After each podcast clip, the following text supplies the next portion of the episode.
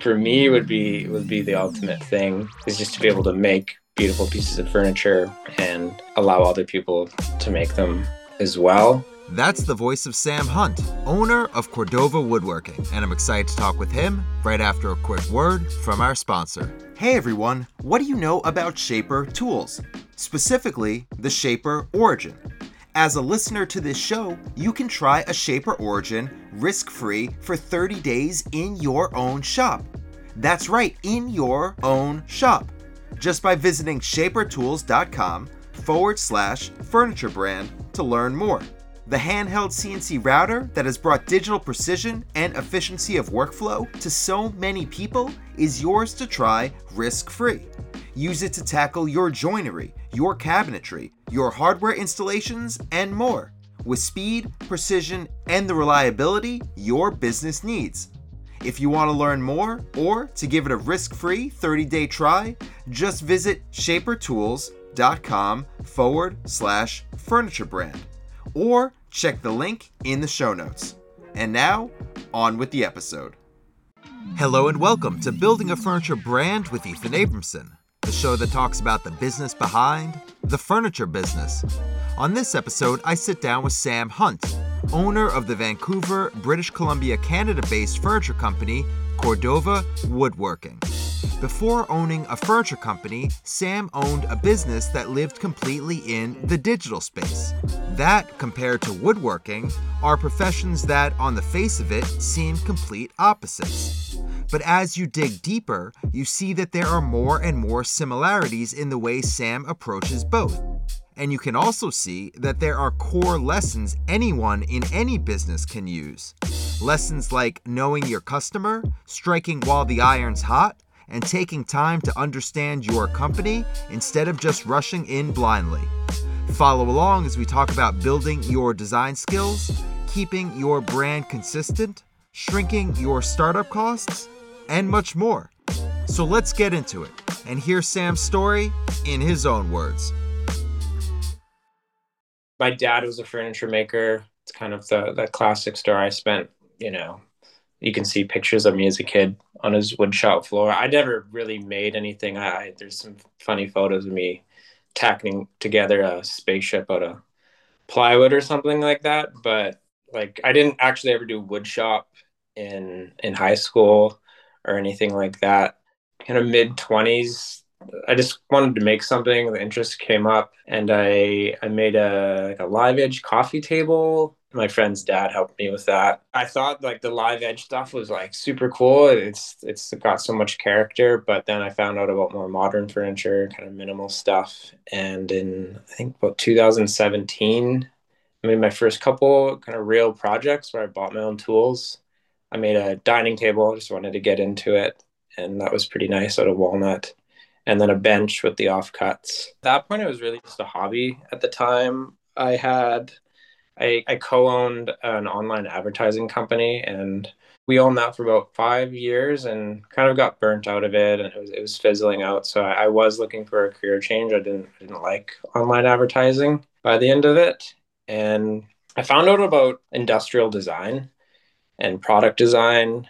And I was always really good at drawing and sketching. So not really on a technical, technical side. I was just pretty good at drawing portraits, realism, and design, sketching was always something that interests me. I just didn't really have that skill of of drawing and designing in 3D. So became very interested in it. I decided I wanted to make a career change and I went back to school for about a year. I crammed two programs that kind of coincided into one year. So I, I learned the technical side of, of design. So a lot of programs in CAD, a lot of sketching, learning how to draw in perspective, come up with ideas, a lot of like design kind of communication.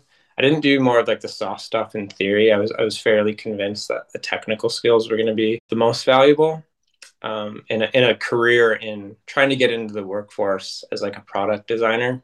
But once I finished the program, I just I, I think I lost interest in being like a product designer. I didn't. You, you kind of learn a little bit more about industrial design, and it's making mass manufacture. You're designing for mass manufacturing, which wasn't as appealing to me.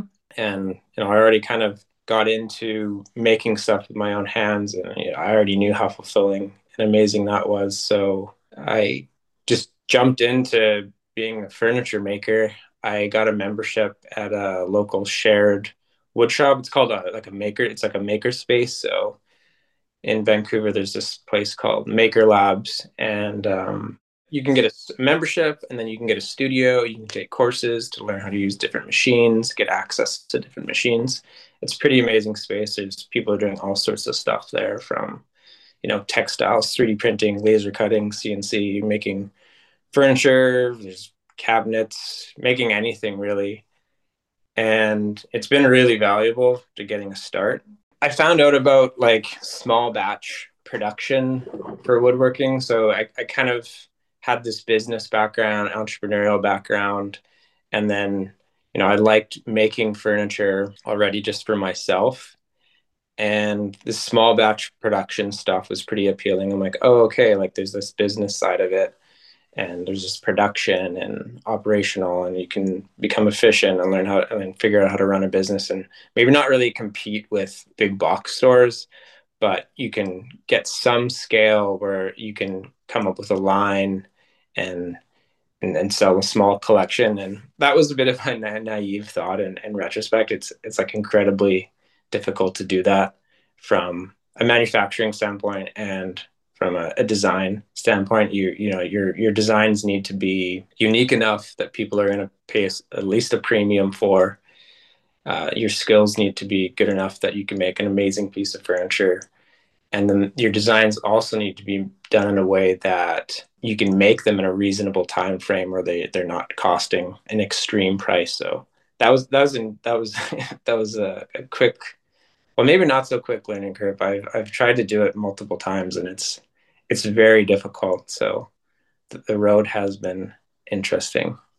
Around the last 50 years, there's been a, a major switch in the way people have businesses. And I'm talking about doing things digitally versus doing things with your hands, a trade that you're physically doing something in. And this is always a, a topic that I talk with people who are starting a furniture company about because people now are growing up in this digital age and they're using computers and that's how they're running a business. And they aren't really involved in that physical aspect of it that actually building a physical product instead of a digital product. You had a completely digital company your online advertising company and then you went into actually building a physical product, building furniture. How did your mind have to switch from the way you ran one company that was totally digital to running another company that was mostly based in the physical world? It's a good question. It's actually something I think about a lot. Like this transition I made from having a company with an unbelievable amount of scale on the internet to something that is, I mean, probably the most extreme opposite end would be would be furniture making making furniture by hand. And you know it's been a challenge. I did that online advertising stuff for five years and I, I got used to how that type of business operated. And making the switch i think thinking on it i'm like how did i do this? Uh, how did i go from this thing that was you know i just sat in front of my laptop sending emails and push notifications driving traffic to to websites to milling up wood, cutting it down by hand, and building building furniture by myself. And I think it's just that I've always kind of made stuff when I needed something new for my apartment or if I needed something, anything really. It just like, I'm like, oh, I can make that. I just always popped in my mind, I, I can make that. So I think that was the transition. It was just like kind of how I was wired and yeah, I, I just kind of rolled with it. it. It felt natural to me. Not that the the online advertising working digitally felt unnatural. It was just that's that's just that's where the gravity was, and that's how I I, I think the switch was just I don't it definitely wasn't forced, but it happened without me really thinking about it. We're also at a point, and I say we as in furniture makers and furniture business owners, at a point where you need to be juggling both of those things your actual building, your actual physical furniture, and your digital footprint, because both of those things together are the only way you can really stand out in this incredibly saturated world of furniture. Yes, there is enough room for a lot of people because everybody needs furniture and everybody needs a different style of furniture, but you also need to be able to differentiate yourself. And the way you do that is through your online presence and your social media, both things that you've done well in. When you started, what did you take from your digital life and bring to your furniture company to put it out into the world and to start getting business? Starting a furniture business, especially like fine furniture, the road was a lot longer than I expected. Um, and I, I consider myself a furniture designer as well. So being kind of a creative, a business owner, and a crafts person all in one was, you know, definitely a lot more challenging than I thought it would be. You know, I, have definitely sold a, a fair amount of products over the last three years since this has started, but I think only recently I really realized like, you know, my products are not really recently realized, but I'm, I'm totally confident in my skills and my and finding my voice as a designer, and it's kind of all coming together now, where I feel like my pieces are excellent, and that's really like it's kind of like the bare minimum in this game is that you have to produce something that's really like factory fresh and and then from there i guess you can stand out. You can figure out a way to stand out which is it's been you know on social media maybe a little faster than i expected. So th- the story behind that is that i was making furniture. I would post some like you know fun things on my instagram story. And partway through the pandemic or something my partner catherine kind of got interested in tiktok. So she was just doing this like for her own, just figuring out what TikTok was all about. And then she took some of my videos from from the stories and started making some some TikToks, and they got like, quite a bit of attention. I think like within a few weeks, we had uh, you know like twenty thousand followers on TikTok, and I was like, oh wow, that's interesting. Not a ton of business came through it right away, but you're not going to ignore it. And you know that was that was definitely one thing I I knew from my past experience in advertising like, ironically enough i was like i was in influencer marketing like that was my my company was doing. We were, were helping advertisers connect with influencers basically. So i knew that when something was working like in social media like you have to strike where the iron's hot for lack of a better term. Like it's going to change quickly. You often have a small window to take advantage of whatever the social media company is doing to grow quickly or get a lot of attention so I talked to my like former business partner about what was going on, and you know I always take his advice. He's pretty pretty good at business, and he's just like, I think you should just like hit this hard. We made as much content as we could in a short amount of time, and it, it's been pretty steady. And then Catherine was like, you should do reels. So we started doing reels, and you know it was like tens of thousands of followers in the last year or so, which has been it's really good. So yeah, it's just like when things are going good on that, just take advantage of it because it probably will end. Something will change, or I don't think the interests will change, but you know, new products come out and they compete with what what you've been doing or new ways of doing the formats that you've been doing. You have to kind of adapt or figure out how to make your presence stand out once again. So just kind of riding the waves and and taking advantage of of what's working and understanding what will work. I want to pick up on something that you said in the beginning of that answer, and that was that you feel like you're a furniture designer, and that's how you feel, and that's what you went to school for, and where you saw yourself going into industrial design before you started going into furniture. Have you thought at any point while building this company that maybe you just want to be a furniture designer and get these pieces built by somebody else? Or is it important for you to actually be involved in the process and building it yourself? You were talking about scale and how hard it is to scale. And it would be tremendously hard for you to scale your furniture business as a one person shop and even growing a little bit at a time. It's hard to scale that way, but it's easier to scale as a furniture designer putting your designs out there and having them built by somebody else is that ever a argument in your head about which way you should go I would say it's like 50 50. So I, I, definitely consider like they're congruous. I want to be a designer and a craftsperson at the same time. I love designing furniture. I, I love prototyping.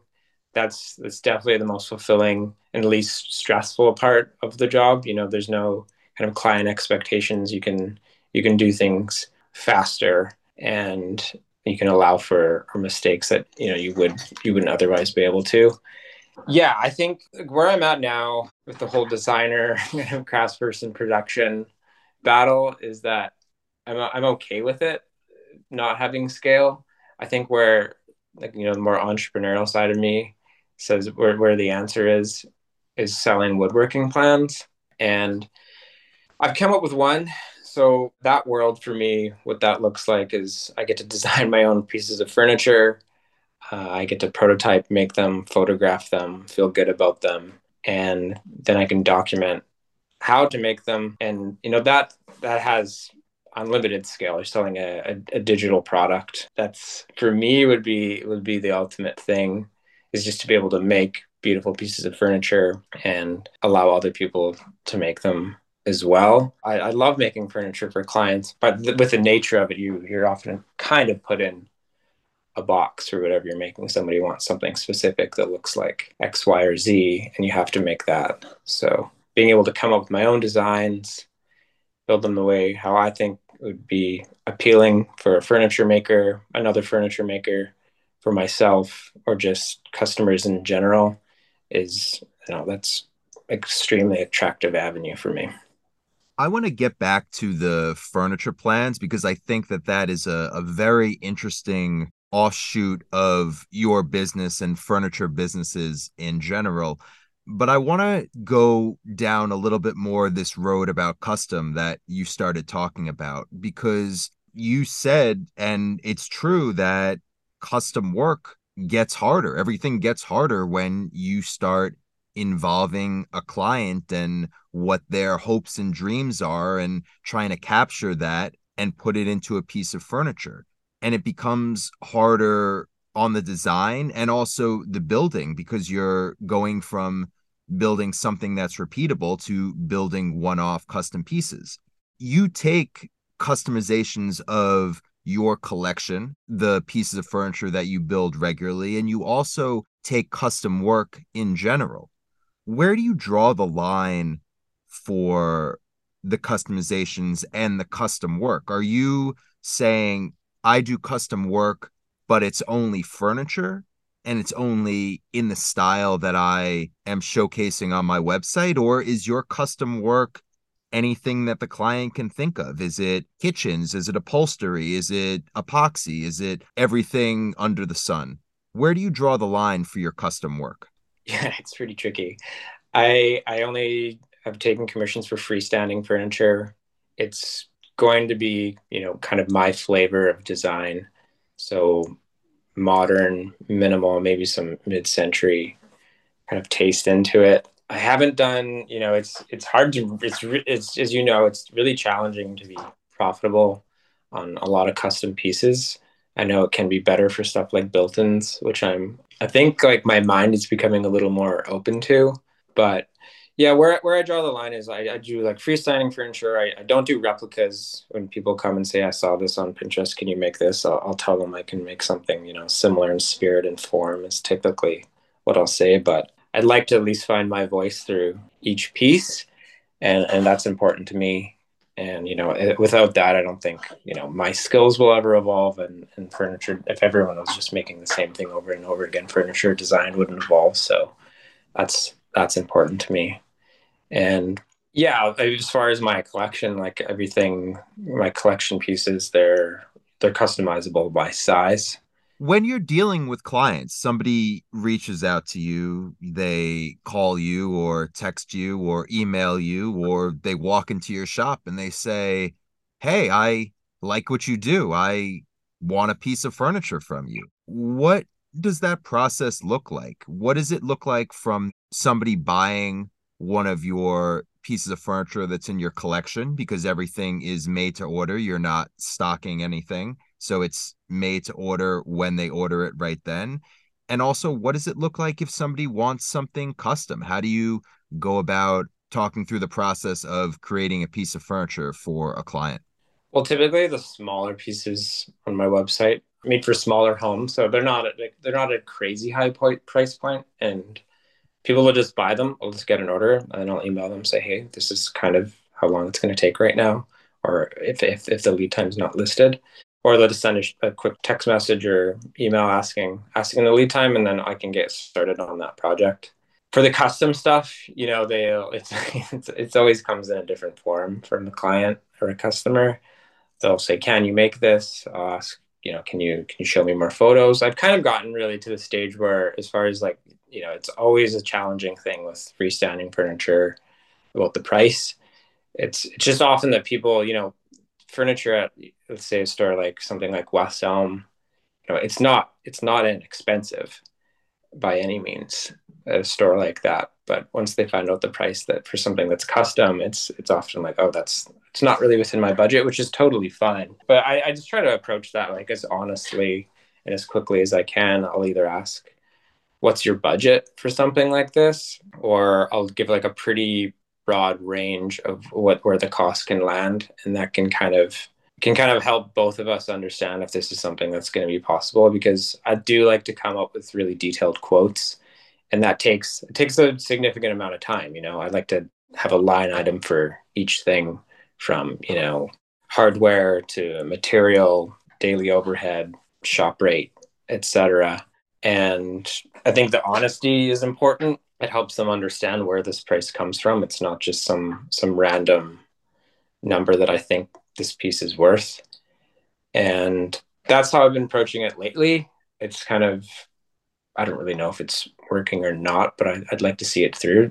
I really see two camps on pricing and how you're you're giving that pricing to your client. One is you give a price and take it or leave it. And the other is like you just described, where you give each and every line item for that price and you go into detail and you explain exactly what you're doing and how long that's going to take. Let's talk about that because that's what you have the most experience in.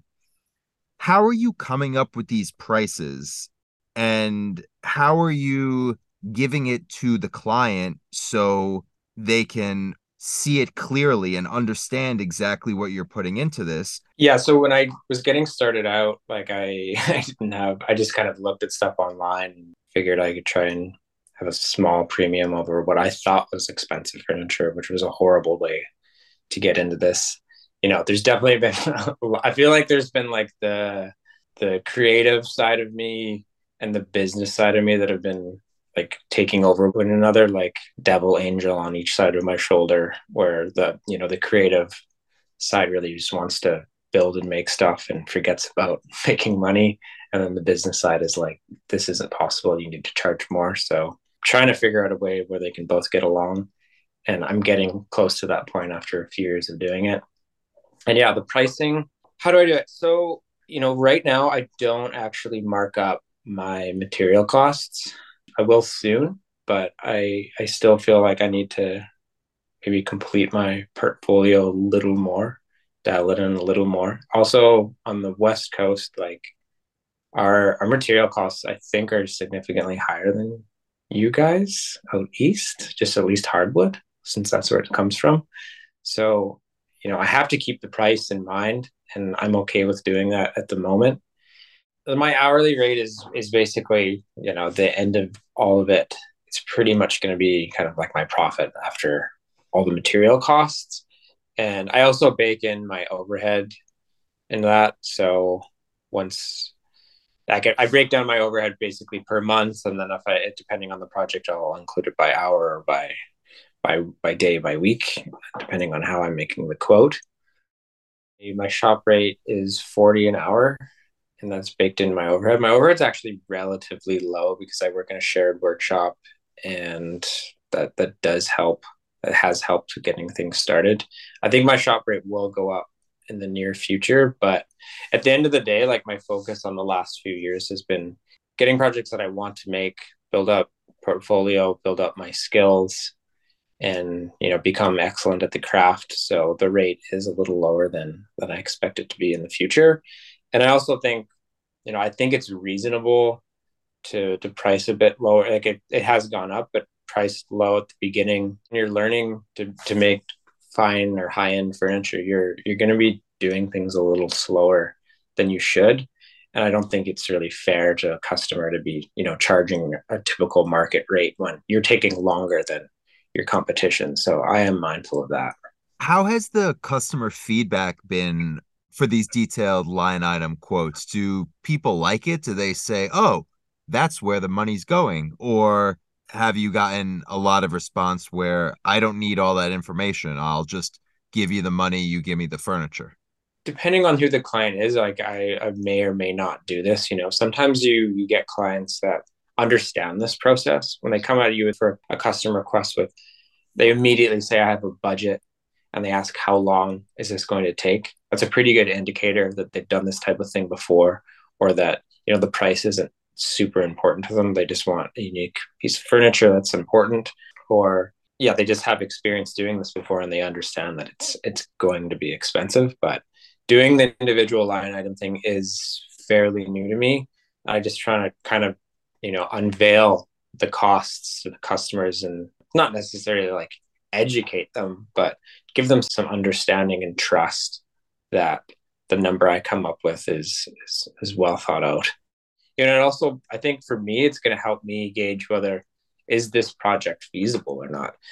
And you know, I've had I've had projects. I think any any woodworker, professional woodworker has where they like by the end of it, delivering to the customer, they're like, I, I haven't made enough money on this, even though the price was, you know, reasonably high. So it, it's important for me to do it for for for my bottom line as well. A lot of the first costs when people are starting their own furniture business is the space is their shop is where they're going to work in. And that is where a big chunk of the investment goes in the beginning. And also a lot of the cost per month goes into that shop overhead. You're renting a space in a larger wood shop in a in a maker space in a collective space let's talk a little bit about that and the pros and cons of doing that versus having your own space. So there's a lot of pros. There's no doubt. Uh, the the cons kind of weigh on you day to day on the more on the efficiency side. But yeah, the pros are. I mean, everything's in place. We've got a couple nice SawStop machines. We've got Powermatic milling tools. Plenty of workbench space. It's open from you know noon till 9 p.m. for typical, you know, members. There's different tiers of memberships, so you can have earlier access.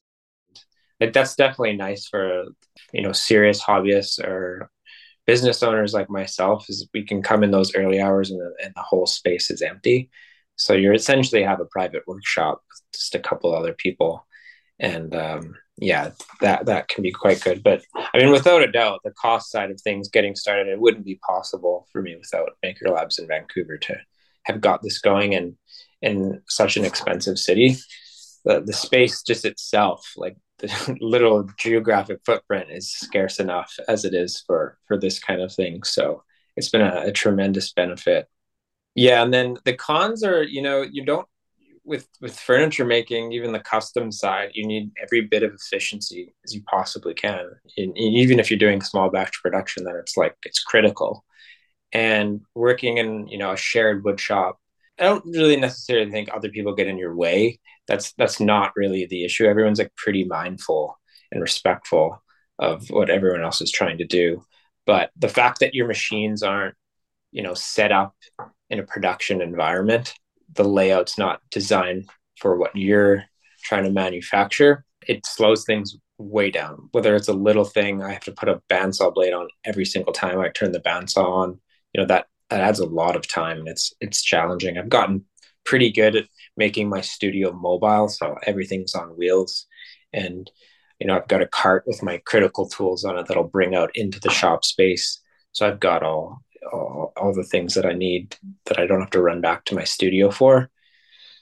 So you do have to kind of adapt and there's that that sacrifice of of how do i manage this business in a, in a space that is not designed for production? You have to get a little bit creative.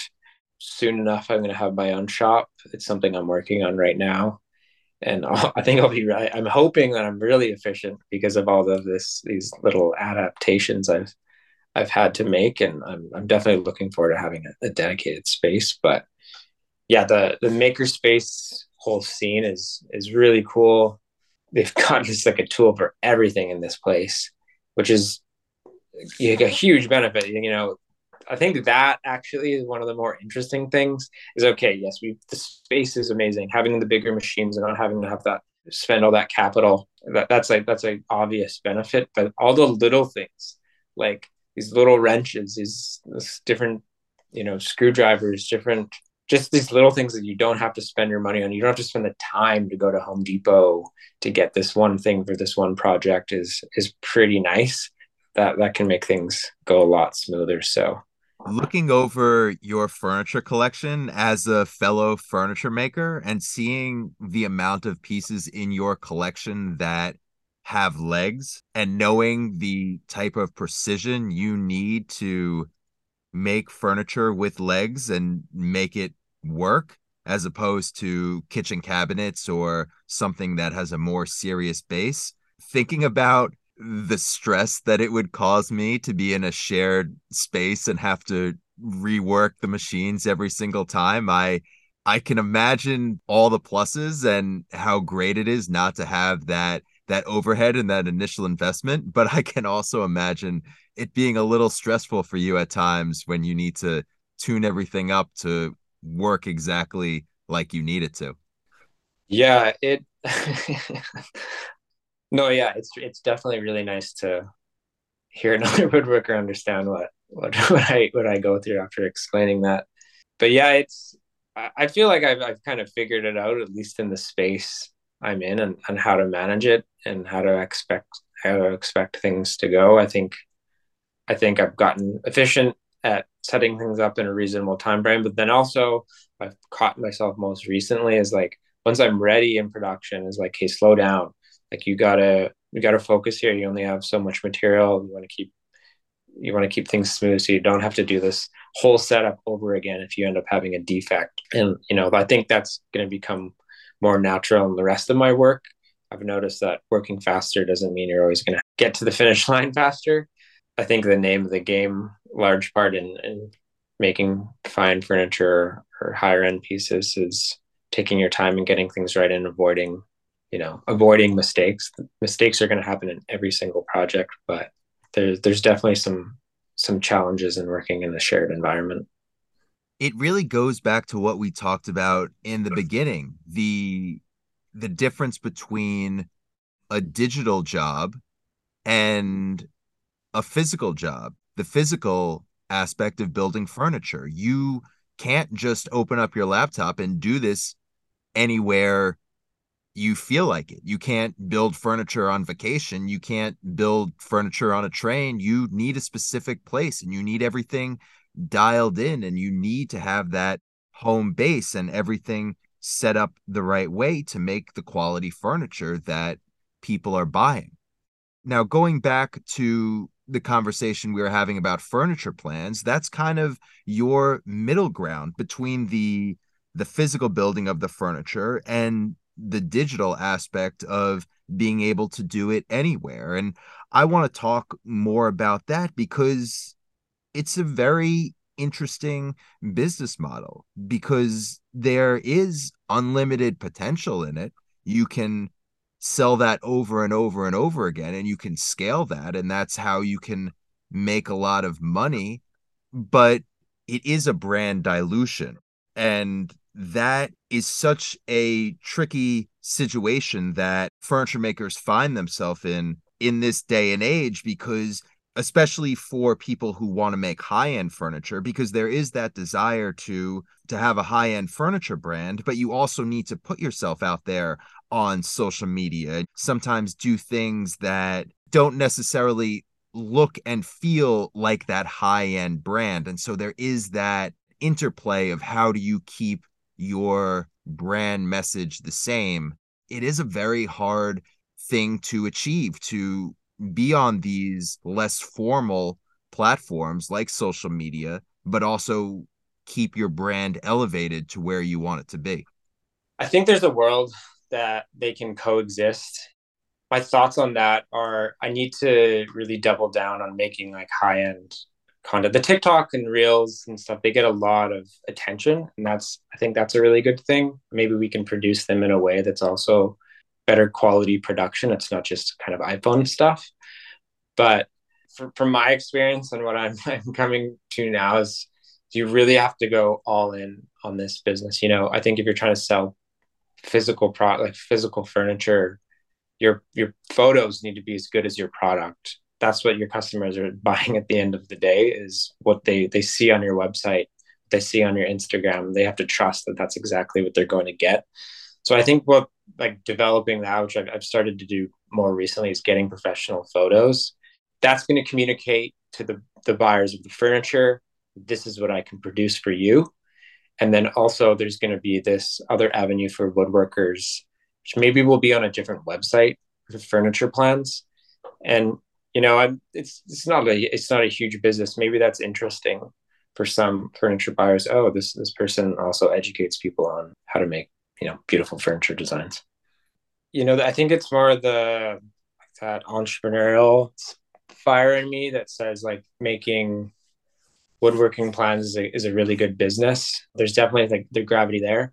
I don't think i'll ever i don't think i'll ever stop making you know the the ultimate like kind of rock star dream for me is to have a collection and a small shop with a number of employees where I can I can produce beautiful pieces and do a few a few uh, custom pieces a year. But I think a lot of people have tried this profession or are doing it. They understand that they need a little bit of extra income to supplement it. And the woodworking plans, I think, right now are a good a good way to do that. And on the business side, I, I look at the woodworking plans and I think, you know, I see a few people out there doing a really good job at it. So the designs need to be interesting enough and unique enough that they're going to turn heads, but they also have to be simple enough that your typical week weekend warrior can make with a with a regular set of home shop tools. And that's a really that's a challenging from where I stand, that's a challenging product to make. So therefore I think it's worthwhile making because it's uh, and, and and producing because it's going to be difficult for anyone to do this and then on top of that also create a quality piece of education that people are going to talk to their friends about.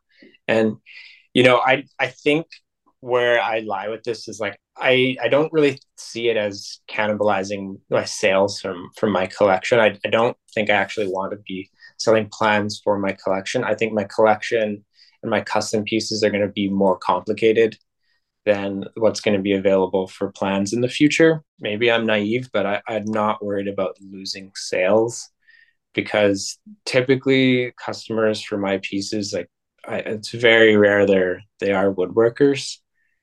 I think a lot of the social media following is woodworkers which makes the whole developing plans a little more enticing. But yeah i, I, do, I don't really see them as competing with each other um, sales wise the plans versus the collection.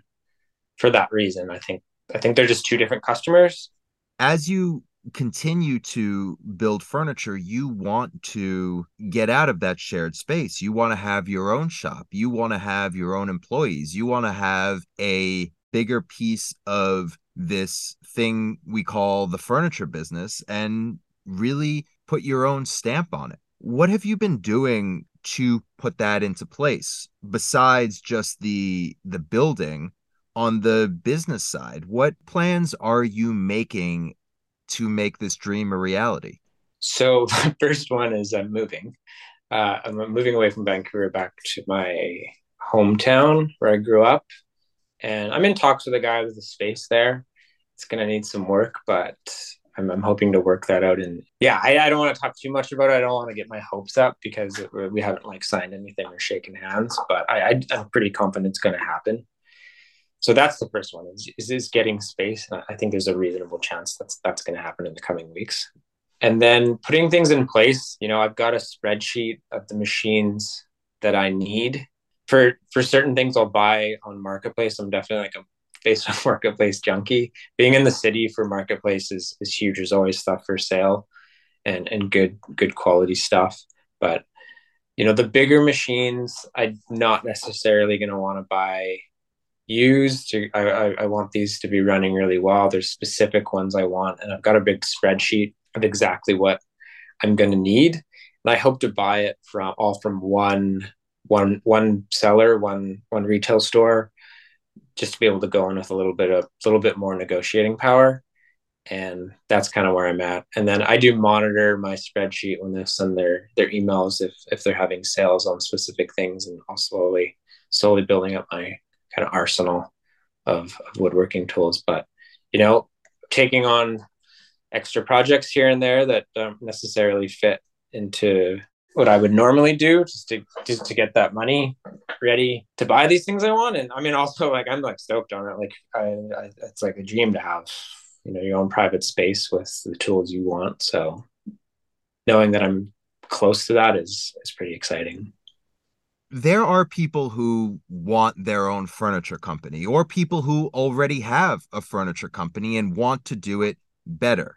So for those people, what some advice that you could share that has really worked for you to push your company forward and have it continue to be successful?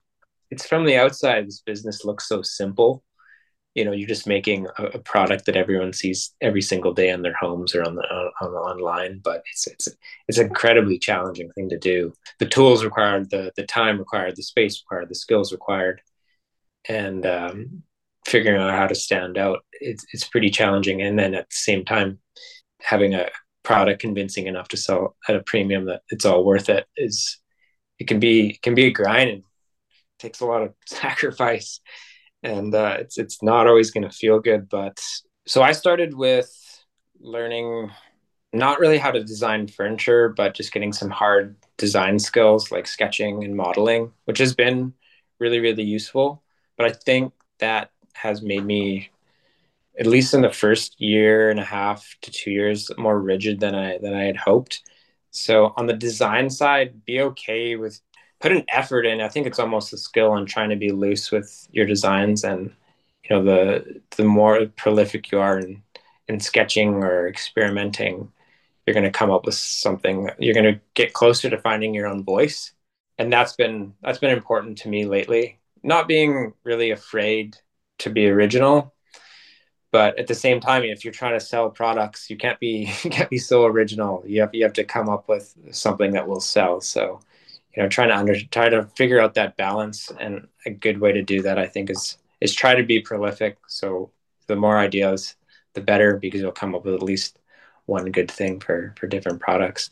And then as far as making furniture if you're just starting out and you you want to make you know it's just I can guess I'll have to speak from my own experience, kind of more higher end modern pieces, is go through the process of making something like a prototype fairly quickly.